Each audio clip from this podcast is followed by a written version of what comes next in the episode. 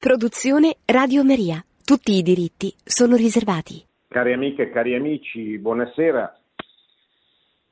Volevo dedicare questo martedì, questa trasmissione a, di questo martedì al discorso che il Papa ha tenuto venerdì scorso, 14 maggio, all'apertura degli stati generali della natalità un evento promosso dal Forum delle Associazioni Familiari a Roma, al quale ha partecipato anche il Presidente del Consiglio e dove c'è stato anche un importante discorso del Presidente dell'Istat, Giancarlo Blangiardo. L'Istat è l'Istituto di Statistica e il tema di tutti questi tre interventi era naturalmente il tema dell'evento, cioè la crisi della natalità, meglio l'inverno demografico che affligge il nostro paese. Direi la più grande emergenza che il nostro paese ha davanti perché, come ha detto il Papa, adesso lo leggeremo, senza figli una nazione muore, senza figli non c'è futuro.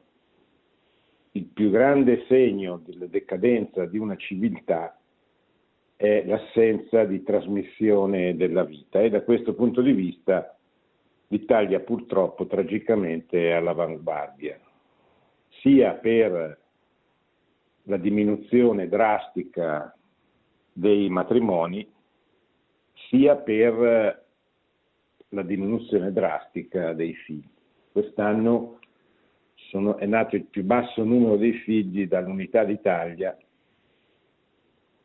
e eh, dal 1964, anno del cosiddetto baby boom, il paese ha conosciuto una ininterrotta diminuzione, una, un'interrotta e progressiva diminuzione dei, dei nati non, siamo, non solo siamo sotto la sostituzione, ma molto, siamo molto sotto la sostituzione, cioè tra il numero dei nati e il numero dei morti. Allora è bene eh, così portare all'attenzione del Paese il più possibile questo dramma, che è certamente un dramma dovuto al Covid quest'anno, ma questo riguarda solo quest'anno, dovuto alla crisi economica certamente, ma, ma non solo e, e, non soprattutto. Soprattutto siamo di fronte a, un, a una tragedia culturale, cioè i figli non sono più considerati come un dono, come un bene, come una gioia, certamente, ripeto, perché ci sono delle difficoltà politiche ed economiche che perché la famiglia e quindi la natalità non è aiutata, non è al centro delle politiche dei governi, non lo è mai stata purtroppo, ma soprattutto siamo di fronte a un problema spirituale e culturale, cioè al fatto che eh, viene sempre di più o meno eh, questo desiderio. Certamente c'è un desiderio che eh, farebbe innalzare il livello delle nascite se ci fossero delle politiche familiari adeguate, questo è confermato dal fatto che laddove come per esempio nelle province di Trento e di Bolzano ci sono delle politiche familiari a sostegno delle nascite adeguate e lì il numero di figli per donne è più alto, ma è comunque basso è più alto in Francia, per esempio, dove ci sono delle politiche per la natalità significative, ma è comunque basso. E quindi è vero che si potrebbe correggere con delle politiche adeguate, ma è vero che il principale problema è il superamento di quella cultura individualistica ed egoistica che che spinge a non privilegiare, cioè a non mettere la famiglia, il matrimonio, la famiglia e quindi la trasmissione della vita al centro della, della propria esistenza. Leggiamo così quello che ha, scritto, che ha detto il Papa. L'Italia si trova da anni con il numero più basso di nascite in Europa, in quello che sta diventando il vecchio continente, vecchio non più per la sua gloriosa storia, ma per la sua età avanzata. E quando parlo di Europa, non parlo di un, di un continente dove nascono tanti figli e dove l'Italia è più, è più scarso, no, sto parlando di un continente che, dove già, già nascono pochissimi figli, tutti sotto il livello di sostituzione che è a 2,1 per donna, cioè ogni donna dovrebbe eh, mettere al mondo 2,1 figli perché ci fosse il, eh, il, la sostituzione con il numero dei morti. In Italia siamo a 1,2, in alcuni paesi europei un po' di più, ma sempre sotto il ricambio. Questo nostro paese, dove ogni anno è come se scomparisse una città di oltre 200.000 abitanti, cioè ci sono ogni anno 200.000 abitanti in meno del precedente, nel 2020 ha toccato il numero più basso di nascite dall'unità nazionale, cioè dal 1861, 170 anni fa insomma non solo per il Covid, ma per una continua, progressiva tendenza al ribasso, un inverno sempre più rigido. Eppure, dice il Papa, tutto ciò non sembra avere ancora attirato l'attenzione generale, focalizzata sul presente e sull'immediato. Cioè, se ci fate caso, ogni tanto se ne parla, ma da pochi mesi, di questa crisi demografica pazzesca ma non solo non è al centro dell'attenzione delle forze politiche, le quali pensano di poter ricavare i loro voti parlando d'altro, ma non è al centro dell'informazione. L'informazione oggi si occupa soprattutto quasi esclusivamente di Covid e della crisi economica quindi le, le, le, riaperture, il coprifuoco alle 23, alle 24, alle 22, cioè come se fosse decisivo delle sorti dell'umanità, senza trascurare il fatto che c'è qualcuno dal punto di vista lavorativo che viene penalizzato da queste chiusure, certamente, ma sembra che ci sia solo questo no? Nel, eh, del problema demografico se ne parla raramente. Ne parla pochissimo l'informazione, ne parla pochissimo la cultura. C'è una cultura avversa alla trasmissione della vita. No? Si parla della, come se il diritto all'aborto sia un diritto sacro e l'aborto è uno dei problemi, perché ci sono decine di migliaia di aborti, se non ci fossero il, il livello demografico non, sarebbe, non si sarebbe così abbattuto nel corso di questi anni, a partire soprattutto dal 1978 quando venne, quando venne legalizzato l'aborto. Allora, di tutto questo non ne parlano le forze politiche, ne, parla ne parlano pochissimo i media, ne parla poco la, la, la, la, cultura che non presta attenzione a questo tema. Pensate soltanto all'estenuante dibattito sull'omofobia, come se in Italia ci fosse un'emergenza di, di, di attentati omofobici, e, mentre c'è un'emergenza sotto gli occhi di tutti, evidente, assolutamente evidente, per la crisi delle nascite. Il professor Brangiardo, nel suo intervento, il presidente dell'Istat, ha fatto anche una, una proposta ha indicato un obiettivo affinché nel corso del prossimo decennio, entro il 2030, possa risalire la china, la china, si possa risalire la china e arrivare a mettere al mondo 133.000 bambini in più, in modo, sarebbe più 33%, in modo da ritornare sopra, piano piano nel corso di questi dieci anni, alle 500.000 nascite, che sarebbe sempre poco, forse non si arriverebbe alla sostituzione, però certamente sarebbe un segnale importante perché rappresenterebbe un'inversione di tendenza.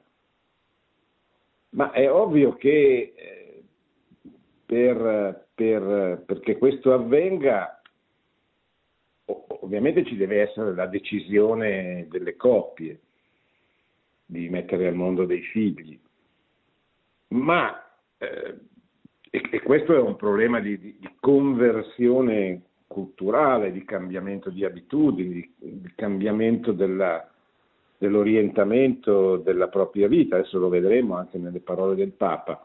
E questo non può avvenire istantaneamente, ovviamente, perché le conversioni sono, sono lunghe, sono difficili, sono... ma se almeno ci fossero delle politiche adeguate, se almeno se ne parlasse, eh, la gente comincerebbe a, a, diventare consapevole del dramma di una nazione. Poi è chiaro che questo deve essere anche interiorizzato, perché uno può sempre dire ma chi se ne importa? Io penso a me, non mi importa che l'Italia scompaia, perché sono problemi che verrà addosso di me. Però non credo che, che, che siamo tutti così, che ci sono, non ci siano italiani che non possano essere aiutati a riflettere con una informazione adeguata sulla gravità del, del, del problema. E tutto questo però purtroppo non avviene. Il Papa dice giustamente, eppure tutto ciò non sembra ancora avere attirato l'attenzione generale, perché tutti siamo focalizzati esclusivamente sul presente e sull'immediato. Il Presidente della Repubblica ha ribadito l'importanza della natalità, che ha definito il punto di riferimento più critico di questa stagione, dicendo che le famiglie non sono il tessuto connettivo dell'Italia, le famiglie sono l'Italia. Quante famiglie in questi mesi hanno dovuto fare gli straordinari, dice il Papa, dividendo la, dividendo la casa tra lavoro e scuola con lo smart working, cioè costretti a lavorare a casa, costretti a lavorare a casa con i figli a casa a fare lezione eh, dai, dai, computer e quindi potete immaginare, meglio di me sicuramente, tutto il disagio provocato da questa situazione. Papa ricorda i sacrifici dei genitori, i sacrifici dei nonni, vere scialuppe di salvataggio delle famiglie. Perché il futuro sia buono, occorre dunque prendersi cura delle famiglie, in particolare di quelle giovani, assalite da preoccupazioni che rischiano di paralizzarne i progetti di vita. Penso allo smarrimento per l'incertezza del lavoro, penso ai timori dati dai costi sempre meno sostenibili per la crescita dei figli. Sono paure che possono inghiottire il futuro, sono sabbie mobili che possono far sprofondare una società. Penso anche, continua il Papa, con tristezza alle donne che sul lavoro vengono scoraggiate ad avere figli o devono nascondere la pancia. Com'è possibile che una donna debba provare vergogna per il dono più bello che la vita può offrire? Non la donna, ma la società deve vergognarsi, perché una società che non accoglie la vita smette di vivere. I figli sono la speranza, la speranza che fa rinascere un popolo.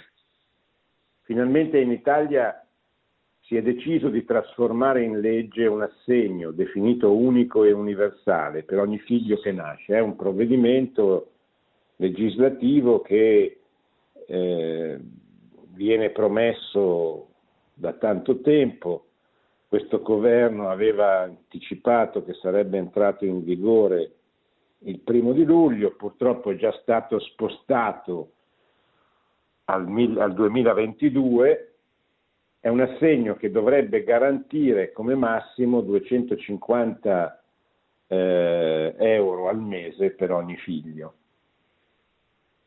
Eh, certamente bisogna vedere, sono usciti degli studi nel frattempo secondo i quali, eh, siccome questo assegno unico universale azzererebbe tutte le attuali detrazioni, deduzioni, eccetera.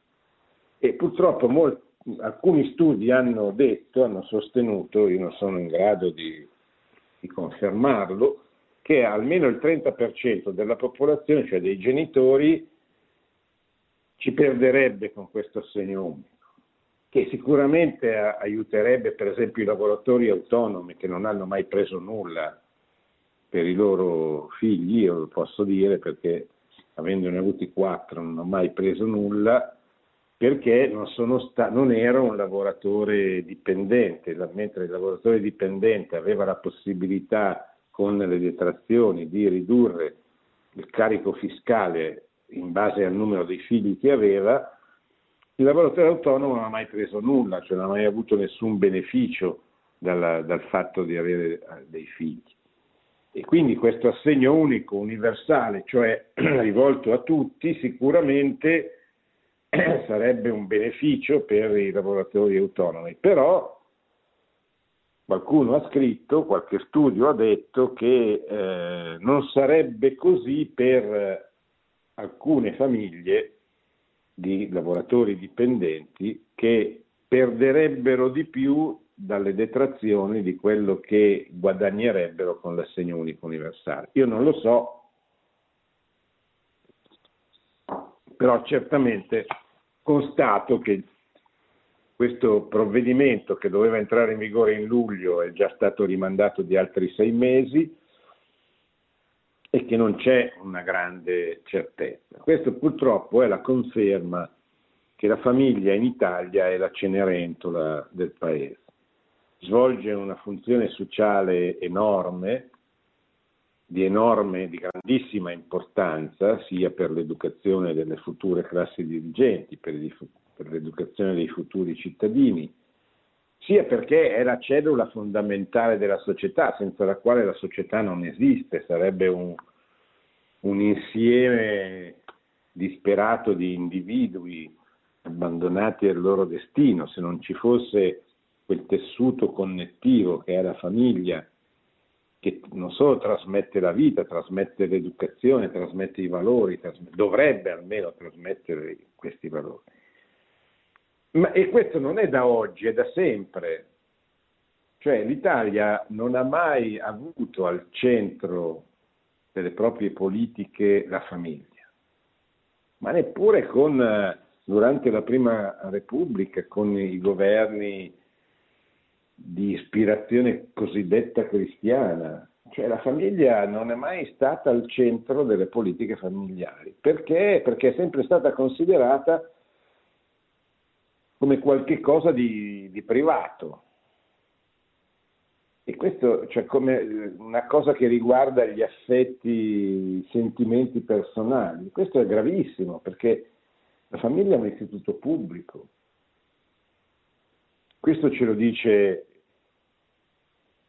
il diritto naturale, ce lo dice il buon senso, ce lo dice l'esperienza, ce lo dice anche la Costituzione e tuttavia non è mai stata attuata questa consapevolezza, questa certezza. Esprimo apprezzamento alle autorità e auspico che questo assegno, dice il Papa, venga incontro ai bisogni concreti delle famiglie, che tanti sacrifici hanno fatto e stanno facendo, e segni l'avvio di riforme sociali che mettano al centro i figli e le famiglie se le famiglie non sono al centro del presente non ci sarà futuro. Ma se le famiglie ripartono, tutto riparte. Vorrei ora guardare proprio alla ripartenza e offrirvi tre pensieri che spero utili in vista di un'auspicata primavera che ci risollevi dall'inverno demografico. Il primo pensiero verte attorno alla parola dono. Ogni dono si riceve e la vita è il primo dono che ciascuno ha ricevuto. Nessuno può darselo da solo. Prima di tutto c'è stato un dono. È un prima che nel corso della vita scordiamo, sempre intenti a guardare al dopo, a quello che possiamo fare e avere. Ma anzitutto abbiamo ricevuto un dono e siamo chiamati a tramandarlo. E un figlio è il dono più grande per tutti e viene prima di tutto. A un figlio, a ogni figlio si lega questa parola, prima. Come un figlio viene atteso e viene amato prima che venga alla luce, così dobbiamo mettere prima i figli se vogliamo rivedere la luce dopo il lungo inverno. Invece, e cita la sua enciclica Fratelli Tutti, la mancanza di figli che provoca un invecchiamento della popolazione afferma implicitamente che tutto finisce con noi e contano solo i nostri interessi individuali. Quando dicevo che anzitutto la, la crisi demografica è un problema culturale, intendevo questo, cioè se la cultura dominante è l'individualismo, l'edonismo individualistico, per cui ognuno è il centro di se stesso ed è costantemente ed esclusivamente concentrato sui propri bisogni, sui propri interessi, sulle proprie passioni, sui propri desideri, è chiaro che eh, questa è, è già una cultura che esclude il figlio oppure lo vuole come, come un riempitivo, no? Eh, vabbè, a un certo punto, diventando grandini, stufi di girare, di divertirsi, dice, beh, però facciamo anche un figlio. E spesso ricorrendo alla fecondazione extracorporea, alla fecondazione artificiale il figlio come, come, un gingillo, come una cosa che ci si regala. Ora, questa cultura è la cultura che, dice il Papa, eh, fa in modo che i figli non siano più prima del resto, ma siano dopo i miei interessi individuali. Abbiamo dimenticato il primato del dono, il primato del dono, cioè che è il codice sorgente del vivere comune. È avvenuto soprattutto nelle società più agiate, più consumiste. È eh, evidente se facciamo un confronto delle regioni, per esempio, che non è vero che eh, le famiglie, cioè la, la natalità è un problema dei posti più poveri, delle zone più povere, non è vero. Ci sono città e regioni molto ricche dove nascono molti meno bambini che in zone più povere, a dimostrazione che è un problema eh, anzitutto culturale. Non voglio sottostimare l'importanza di politiche economiche a sostegno della famiglia. Eh, tuttavia il problema principale è un problema proprio di, di, di mentalità, di cultura.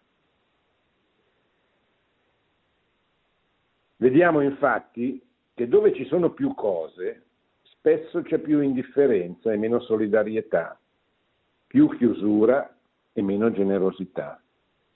aiutiamoci a non perderci nelle cose della vita, per ritrovare la vita come senso di tutte le cose. Aiutiamoci, cari amici, a ritrovare il coraggio di donare, il coraggio di scegliere la vita. C'è una frase del Vangelo che può aiutare chiunque, anche chi non crede, a orientare le proprie scelte. Gesù dice, dov'è il tuo tesoro, lì sarà anche il tuo cuore. Dov'è il nostro tesoro, Dov'è il tesoro della nostra società? Nei figli o nelle finanze, si chiede il pontefice. Che cosa ci attrae, la famiglia o il fatturato? Ci deve essere il coraggio di scegliere che cosa viene prima, perché lì si legherà il cuore. Il coraggio di scegliere la vita è creativo, perché non accumula o moltiplica quello che già esiste, ma si apre alla novità, alle sorprese.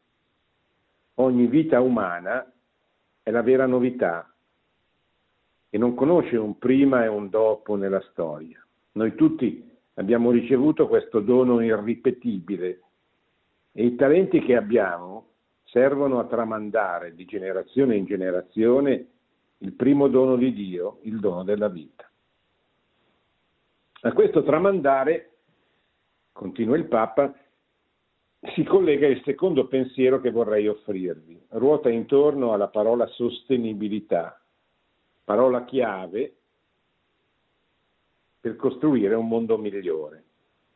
Si parla spesso di sostenibilità economica, tecnologica e ambientale e così via, ma occorre parlare anche di sostenibilità generazionale. Non saremo in grado di alimentare la produzione e di, e di custodire l'ambiente se non saremo attenti alle famiglie e ai figli. La crescita sostenibile passa da qui. La storia lo insegna. Durante le fasi di ricostruzione seguite alle guerre, che nei secoli scorsi hanno devastato l'Europa e il mondo, non c'è stata ripartenza senza un'esplosione di nascite, senza la capacità di infondere fiducia e speranza alle giovani generazioni.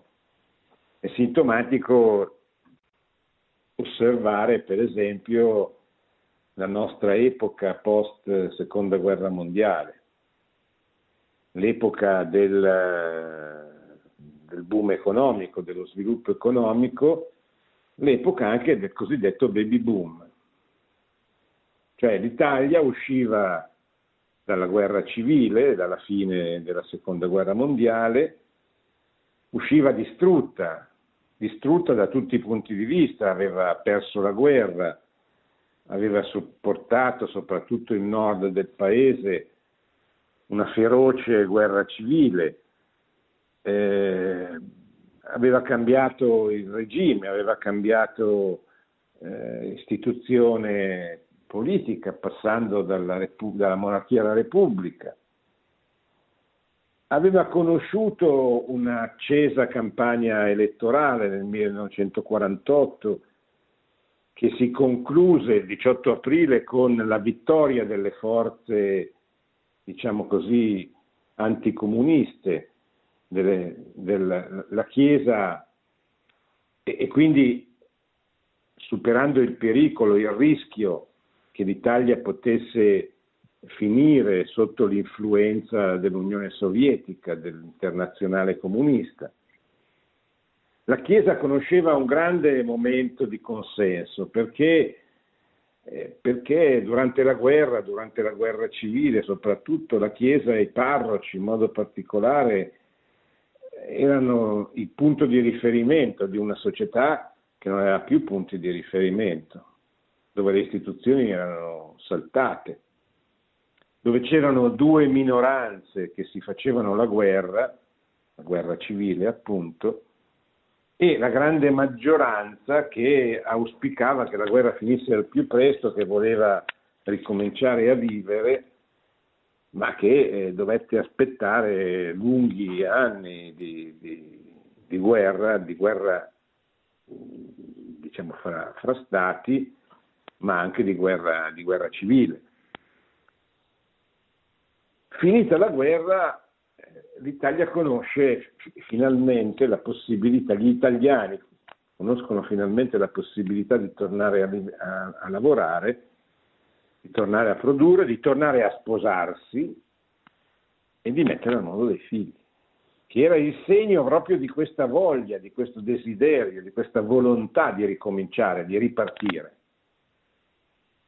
E, e ci fu così il baby boom che andò avanti ininterrottamente fino al 1964. Perché? Eh, perché c'era una grande fiducia dovuta anche al benessere economico che cresceva, forse cresceva in maniera disordinata, il cosiddetto consumismo, forse fu questo il motivo che poi nella cultura, nelle istituzioni si infilò la piaga del, del consumismo, dell'individualismo e anche di quella, quell'abbandono dell'attenzione spirituale, dell'attenzione religiosa che favorì poi l'esplosione della rivoluzione sessuale, antropologica, culturale del 68. Però, diciamo così, gli anni dal 48 al 60 furono anni di grande sviluppo e, di, di, grande eh, incremento, diciamo così, demografico. Esplosione di nascite, dice il Papa. Anche oggi ci troviamo in una situazione di ripartenza, tanto difficile quanto gravida di attese. Non possiamo seguire modelli miopi di crescita come se per preparare il domani servisse solo qualche frettoloso aggiustamento. No, le cifre drammatiche delle nascite e quelle spaventose della pandemia chiedono cambiamento e responsabilità. Sostenibilità fa rima, fa, fa rima con responsabilità. È il tempo della responsabilità per far fiorire la società. Qui, oltre al ruolo della famiglia, è fondamentale la scuola non può essere una fabbrica di nozioni da riversare sugli individui. Deve essere il tempo privilegiato per l'incontro e la crescita umana. A scuola non si matura solo attraverso i voti, ma attraverso i volti che si incontrano.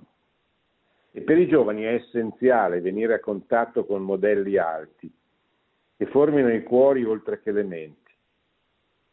Nell'educazione l'esempio fa molto, penso anche agli ambiti dello spettacolo e dello sport. È triste vedere modelli a cui importa solo apparire, sempre belli, giovani e in forma.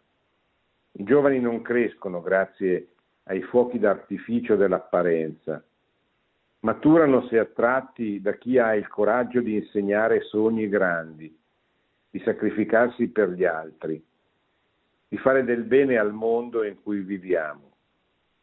Mantenersi giovani non viene dal farsi selfie e ritocchi, ma dal potersi specchiare un giorno negli occhi dei propri figli. A volte invece passa il messaggio che realizzarsi significhi fare soldi e successo, mentre i figli sembrano quasi un diversivo, che non deve ostacolare le proprie aspirazioni personali. Questa mentalità è una cancrena per la società e rende insostenibile il futuro. La sostenibilità ha bisogno di un'anima e quest'anima, la terza parola che vi propongo, è la solidarietà. Anche ad essa associo un aggettivo. Come c'è bisogno di una sostenibilità generazionale, così occorre una solidarietà strutturale. La solidarietà spontanea e generosa di molti ha permesso a tante famiglie in questo periodo duro di andare avanti e di far fronte alla crescente povertà. Tuttavia non si può restare nell'ambito dell'emergenza e del provvisorio. È necessario dare stabilità alle strutture di sostegno alle famiglie e di aiuto alle nascite. Sono indispensabili una politica, un'economia un'informazione e una cultura che promuovano coraggiosamente la natalità. In primo luogo occorrono politiche familiari di ampio respiro, lungimiranti, non basate sulla ricerca del consenso immediato, ma sulla crescita del bene comune a lungo termine. Qui sta la differenza fra il gestire la cosa pubblica e l'essere buoni politici urge offrire ai giovani garanzie di un impiego sufficientemente stabile, sicurezze per la casa, attrattive per non lasciare il paese. È un compito che riguarda da vicino anche il mondo dell'economia. Come sarebbe bello vedere crescere il numero di imprenditori e aziende che oltre a produrre utili promuovano vite e siano attenti a non sfruttare mai le persone con condizioni e orari insostenibili, che giungano a distribuire parte dei ricavi ai lavoratori, nell'ottica di contribuire a uno sviluppo impagabile, quello delle famiglie.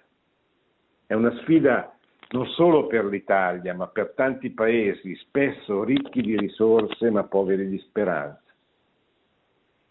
La solidarietà va declinata anche nell'ambito del prezioso servizio dell'informazione, che tanto incide sulla vita e su come la si racconta. Vanno di moda colpi di scena e parole forti, ma il criterio per formare informando non è l'audience, non è la polemica, è la crescita umana. Serve un'informazione formato famiglia dove si parli degli altri con rispetto e delicatezza, come se fossero propri parenti, e che al tempo stesso porti alla luce gli interessi e le trame che danneggiano il bene comune, le manovre che girano attorno al denaro, sacrificando le famiglie e le persone. La solidarietà convoca poi i mondi della politica, della cultura, dello sport e dello spettacolo a promuovere e valorizzare la natalità. La cultura del futuro non può basarsi sull'individuo e sul mero soddisfacimento dei suoi diritti e bisogni. Urge una cultura che coltivi la chimica dell'insieme, la bellezza del dono, il valore del sacrificio. Cari amici, vorrei infine dirvi la parola più semplice e sincera grazie. Grazie per questi stati generali della natalità, grazie per ciascuno di voi, per quello che fa nella, per la vita umana e per l'avvenire. Ecco, si conclude così questo discorso di Papa Francesco che mi è sembrato molto bello, molto importante, fatto agli Stati Generali della Natalità organizzati dal Forum delle Associazioni Familiari. Adesso mi fermo un, un, minuto e poi rispondo alle vostre domande.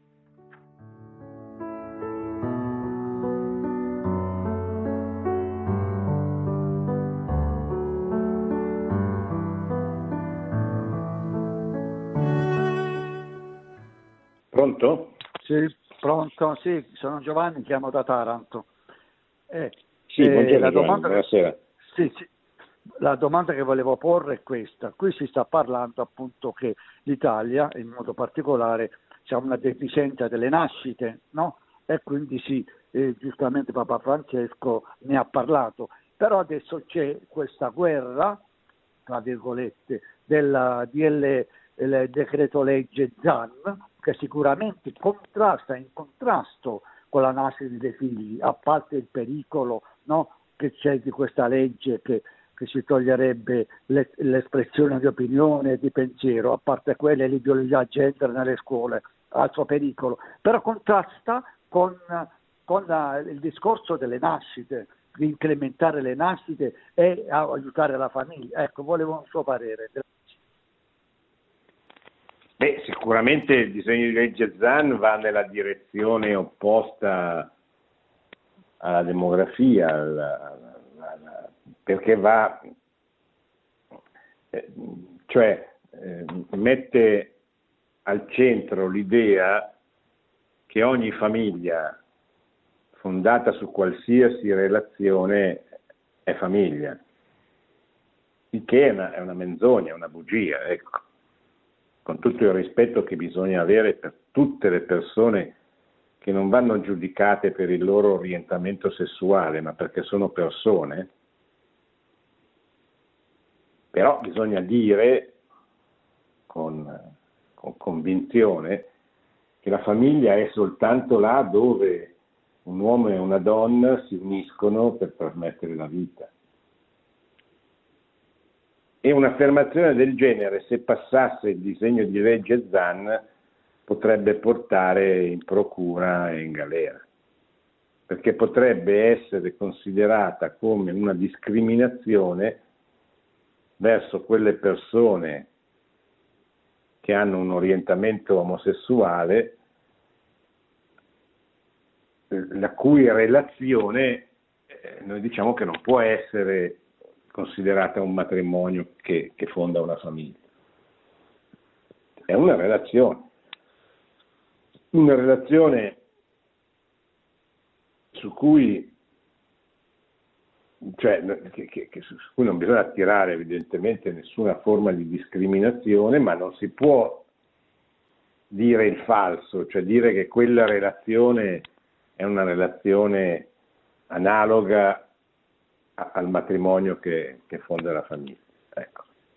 Questo certamente è un grosso problema e soprattutto è in un momento storico in cui l'Italia non solo conosce la pandemia, conosce la crisi economica, ma addirittura conosce un declino demografico e anche qui non dimentichiamoci proprio il dato questo, ieri è uscito il dato Eurostat sul numero di matrimoni più basso di tutta Europa. L'Italia ha anche questo primato negativo. E in un clima di questo genere le forze politiche presentano il disegno di legge ZAN, cioè questo ci aiuta a capire quanto sia ideologico, violento, eh, proprio il, il, modo di ragionare di queste forze politiche, di queste forze ideologiche che sostengono questo disegno di legge liberticida, perché mette in discussione la nostra libertà di opinione e di espressione della nostra opinione. Pronto? Pronto? Prego, prego.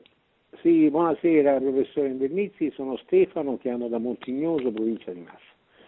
Ma intanto volevo sì. complimentarmi con lei, questa è una delle più belle trasmissioni, io la seguo assiduamente, sono un bastian contrario per natura, ma devo dire che stasera, guardi, proprio sono rimasto molto colpito da questa sua trasmissione, ovviamente basandosi su quelle parole, naturalmente del nostro pontefice Papa Francesco. Niente, io la domanda che mi pongo e che le pongo è questa, no? Che cosa noi Chiesa possiamo fare per andare in controtendenza a questo, no? Ovviamente senza niente togliere a, a quelle che sono le politiche no? assenti a promuovere la famiglia. E allora mi è venuta in mente questa cosa e vorrei sapere la sua opinione. Mm, a livello parrocchiale, no? parlo a livello parrocchiale perché le parrocchie sono una rete che va dalla Val d'Aosta a Pantelleria, perché non proporre dei corsi oltre, no, io ne ho seguiti tanti, di corsi di, di Vangeli, di teologia e di tutte le branche della teologia, per carità, estremamente interessanti e utili, ma perché non proporre anche, magari in maniera la prima parola che mi viene in mente un po', se vogliamo, aggressiva, no? proporre dei corsi verso i giovani, non solo loro, non solo loro, ma verso i giovani, a cominciare sulla bellezza dell'essere genitori. Sì. Beh, eh, sicuramente dovrebbe essere eh, una cosa da organizzare in tutte le parrocchie, quantomeno nei corsi di forma di preparazione al matrimonio. Eh, ci sono libri, persone capaci di fare questo discorso. C'è poi tutta quella cosa che forse attirerebbe ancora di più se venisse fatta, che è la teologia del corpo insegnata da San Giovanni Paolo II nelle udienze del mercoledì dal 1979 al 1984. Teologia del corpo che è una riflessione teologica sulla bellezza della sessualità come dono ricevuto da Dio per l'uomo e per la donna, per il maschio e per la femmina, finalizzato a, a, all'espressione dell'amore, un'espressione di unità e di comunione che si manifesta anche nel dono di sé, nella carne, nel, nel diventare una sola carne, e nella trasmissione della vita. Giovanni Paolo II ha dedicato tantissima parte della sua pastorale, anche da, da, da vescovo, alla preparazione dei fidanzati al matrimonio. E quindi poi è arrivato a condensare nelle udienze del mercoledì per lunghi cinque anni tutta questa pratica, oltre alla teoria, oltre alla dottrina, oltre, oltre all'insegnamento, ha proprio sperimentato come accompagnare le coppie al, al matrimonio. Quindi sarebbe uno straordinario mezzo di preparazione al matrimonio. Ci sono anche dei libri che condensano, che, che, riassumono, sintetizzano queste udienze che evidentemente prese tutto insieme diventano una cosa molto eh, impegnativa, benché esista, ci, sono pubblicate queste catechesi, ma esistono anche dei libri, in modo particolare di un, di un autore francese, Semen, un laico, padre di sette figli, che, eh, diciamo così, eh, sintetizzano e mettono così alla portata di tutti questo straordinario, ricchissimo magistero del Papa Giovanni Paolo II. Quindi sicuramente questo sarebbe una cosa da suggerire ai parroci, da, da fare in modo che, che, si possa realizzare il più possibile. Pronto? Buonasera professore Invernizzi, sono Alessandro Buonasera. da Vibo Valencia. Mi imito ad una semplice constatazione all'atere alle sue, alle sue tesi.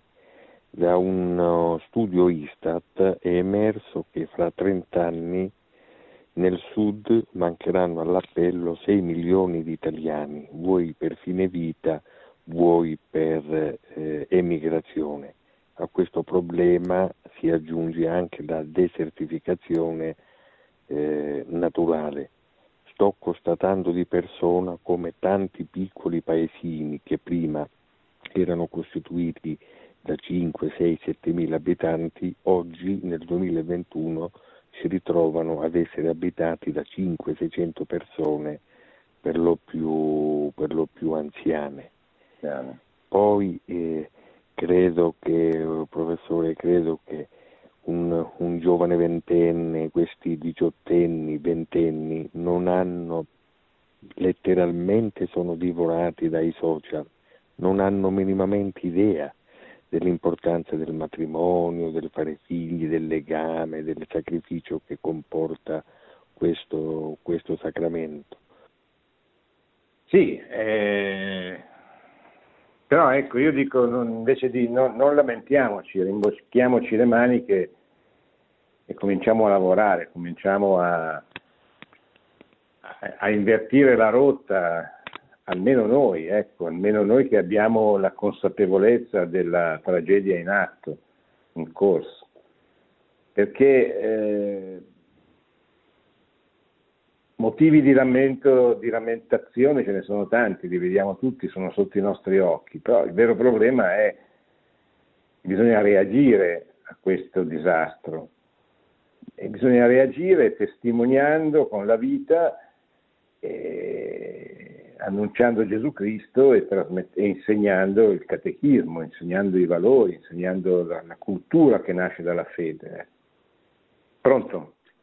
Buonasera, eh, sono sì. felice, eh, buonasera professor Invernizzi, sono felice, chiamo da Roma e mm, la domanda che le pongo è questa, ma non sarà che, eh, non sarà che noi cattolici eh, siamo ripiegati su se stessi, eh, c'è un problema di, di, cultura cattolica, di proposta cattolica, come mai non riusciamo più a, possibile non si riesca a, eh, ad affermare, ad, ad, ad, emergere delle personalità che nello, nello, scorso cinquantennio ci sono stati, i vari Lazzati, i vari Lapira, Aldo Moro, Fanfani, eh, Dossetti. Mm, sì, va bene, c'è il consumismo, c'è l'edonismo, eh, c'è l'individualismo, ma eh, eh, sono valori che potrebbero essere vinti da una buona proposta cattolica, e questa è la mia domanda. Ecco. Sì, ma eh,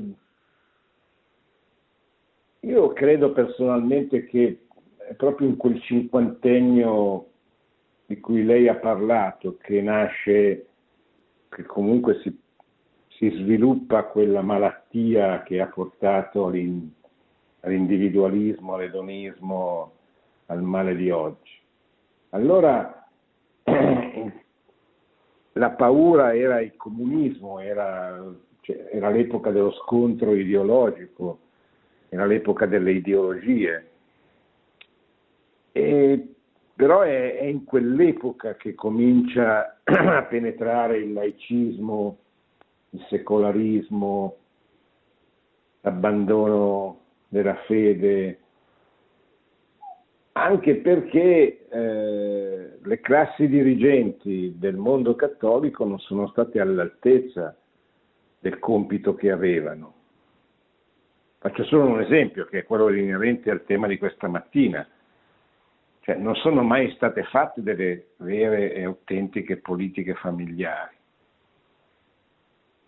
La famiglia non è mai stata messa al centro di un'attenzione legislativa, eccetera. Così come per la scuola.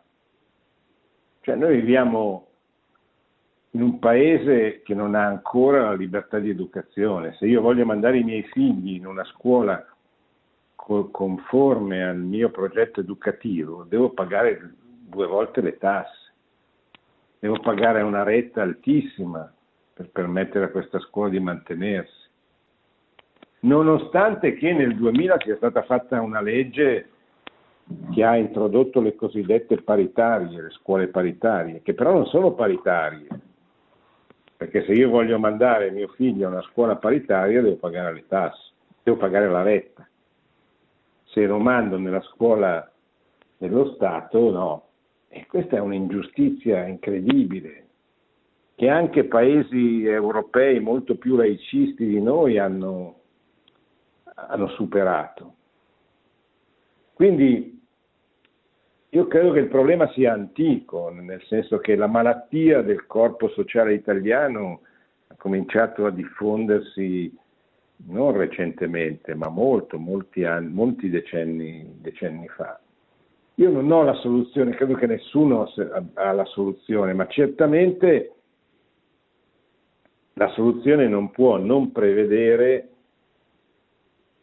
il desiderio missionario di trasmettere la fede e di trasmettere la cultura che nasce dalla fede.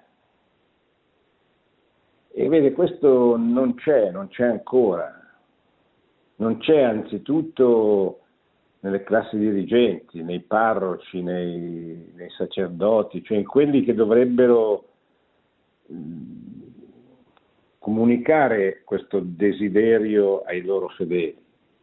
Non c'è, eh, nei, diciamo così, nella, nella, classe dirigente anche laicale, cioè nella stampa, cioè non, si, si, vede che non c'è questa, come dire, questa volontà missionaria a tutti i costi. Il Magistero della Chiesa, i papi ne parlano da decenni, di nuova evangelizzazione, c'è addirittura il Pontificio Consiglio per la promozione della nuova evangelizzazione.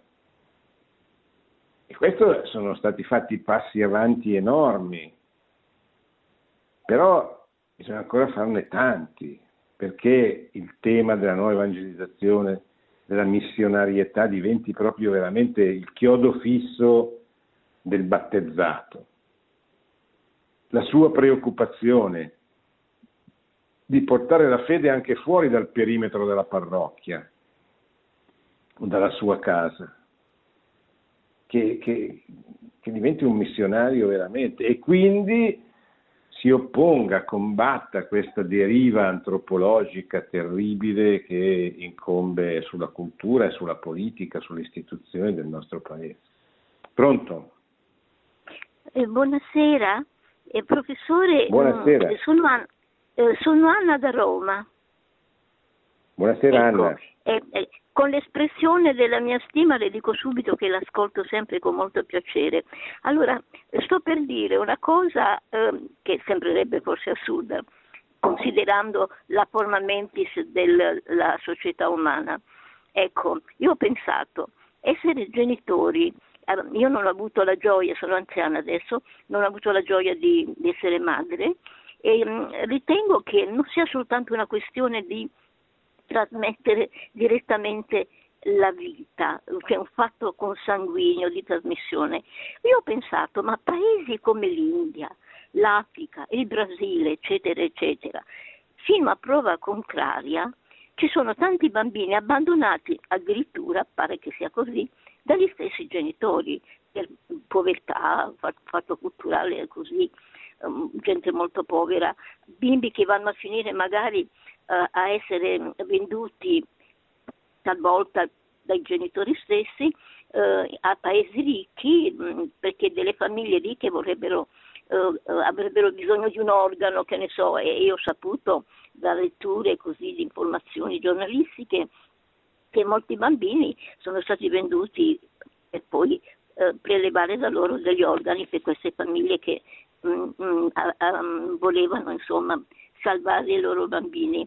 Eh, allora mi sono detta, con tutti questi bimbi abbandonati, perché non, non si potrebbe portare una buona parte di questi bimbi eh, a, a, coppie che potrebbero, perché no, rinunci- non vogliono portare al mondo direttamente dei bambini e adottare. I bimbi abbandonati sarebbe, sembra una cosa campatinaria. Certo. Un no, no, non è campatinaria. C'è, c'è tutta una procedura mh, del cosiddetto affido nazionale e internazionale. Ci sono molte coppie che non possono avere figli che hanno fatto domanda per diventare famiglie affidatarie di bambini orfani o in Italia o all'estero.